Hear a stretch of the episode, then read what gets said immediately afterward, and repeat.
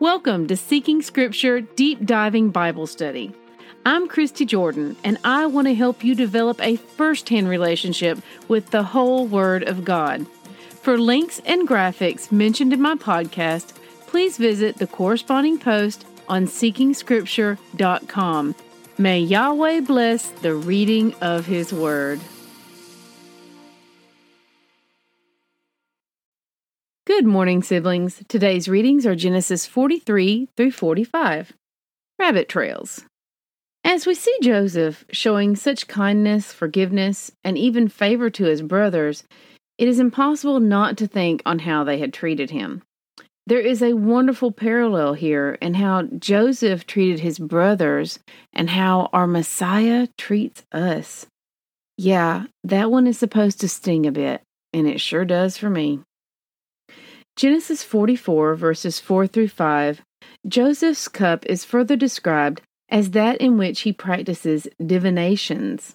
This is referring to cups in which, quote, qualified people would look into for messages from Egypt's gods.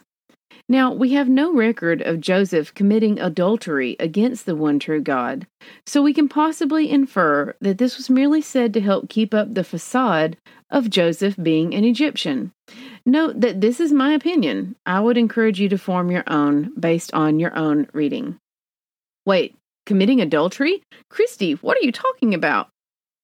Actually, that's what Yahweh considers us to be doing when we put other, quote, gods before Him. Jeremiah 3, verse 20 is a great starter verse for this rabbit trail, but we will see this throughout the Bible as we continue to read. Genesis 44, verses 33 through 34, Judah's Confession.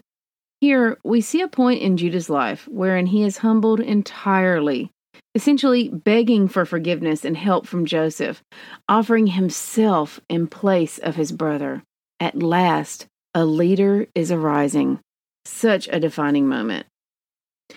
Below are more similarities between Joseph and Messiah. This is all part of the pattern of Yahweh and how Scripture, what is dismissively referred to as the Old Testament today, foretells of the wonder of our Messiah. I found these several places online, and I'm just copying them below. Parallels between Joseph and Messiah. He is the object of his father's special love.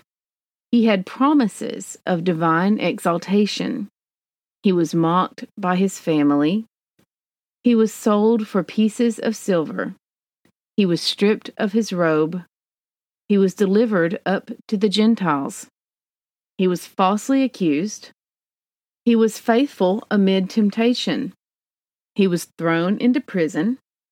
He stood before rulers. His power was acknowledged by those in authority. He saves his rebellious brothers from death when they realize who he is.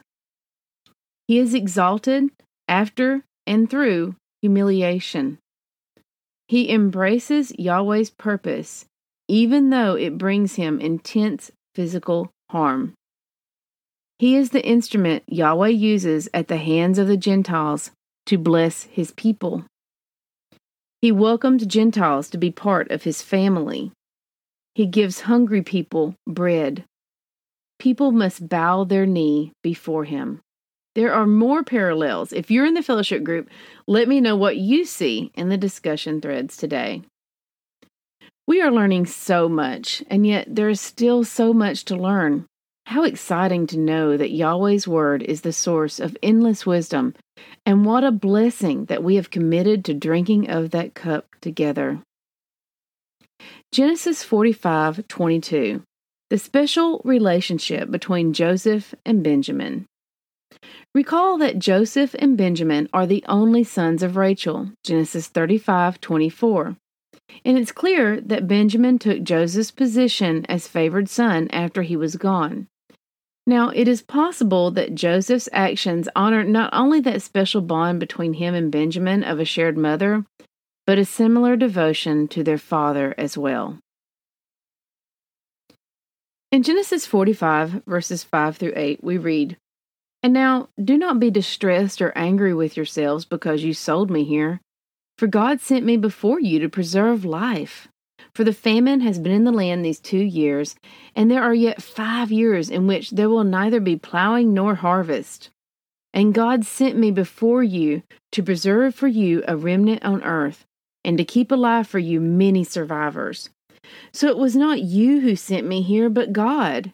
He has made me a father to the Pharaoh, and lord of all his house, and ruler over all the land of Egypt." What an amazing statement to make. We see a wonderful model of forgiveness here, where most of us, myself included, would certainly harbor at least some degree of bitterness. Instead, Joseph recognizes that this was all done to bring about the goodwill of the Father and the honored role he has in fulfilling the purpose designated for his life. In this bold showing compassion, he sets his brothers at ease. It is a stunning moment in which Joseph shows the brothers a level of grace whose only source can be the Father. He has always been a God of grace. Grace has never been a New Testament only thing. The only reason we've not noticed it in the Old Testament is because we've not read it for ourselves. We were the ones who declared it old to begin with. Do you see how much has been missed? Do you see how much has been purposefully ignored by those who choose to only read a small portion of Yahweh's Word? It is to our great shame that generations have dismissed the words of our Father as irrelevant, harming not only ourselves, but our descendants to come as they inherit this folly. If the Bible were telling the story of believers in our time, just as we are reading now of Jacob's children, and as we are about to read of the Israelite people, what would future generations see as our obvious error that we blatantly overlook? It's the same error we will see time and again in the Word, the same error the Father continually reminds us to avoid through His commandments and through His retelling of history, relying on our own wisdom over that of the Father. This has been human tendency since time began, since the very first falling away in the garden. And each generation looks back on previous ones as they cluck their tongue and shake their head in disapproval for such an obvious error, before marching boldly forward and doing the very same thing. Pride making us blind to our own bold sin as we march off a cliff while declaring it solid ground. But now we are here, once again standing on the steadfast foundation of His Word. Malachi 3, verses 6 through 7, the Father tells us, "For I, Yahweh, do not change. Since the time of your ancestors you have turned from me and not kept my decrees. Return to me, and I will return to you."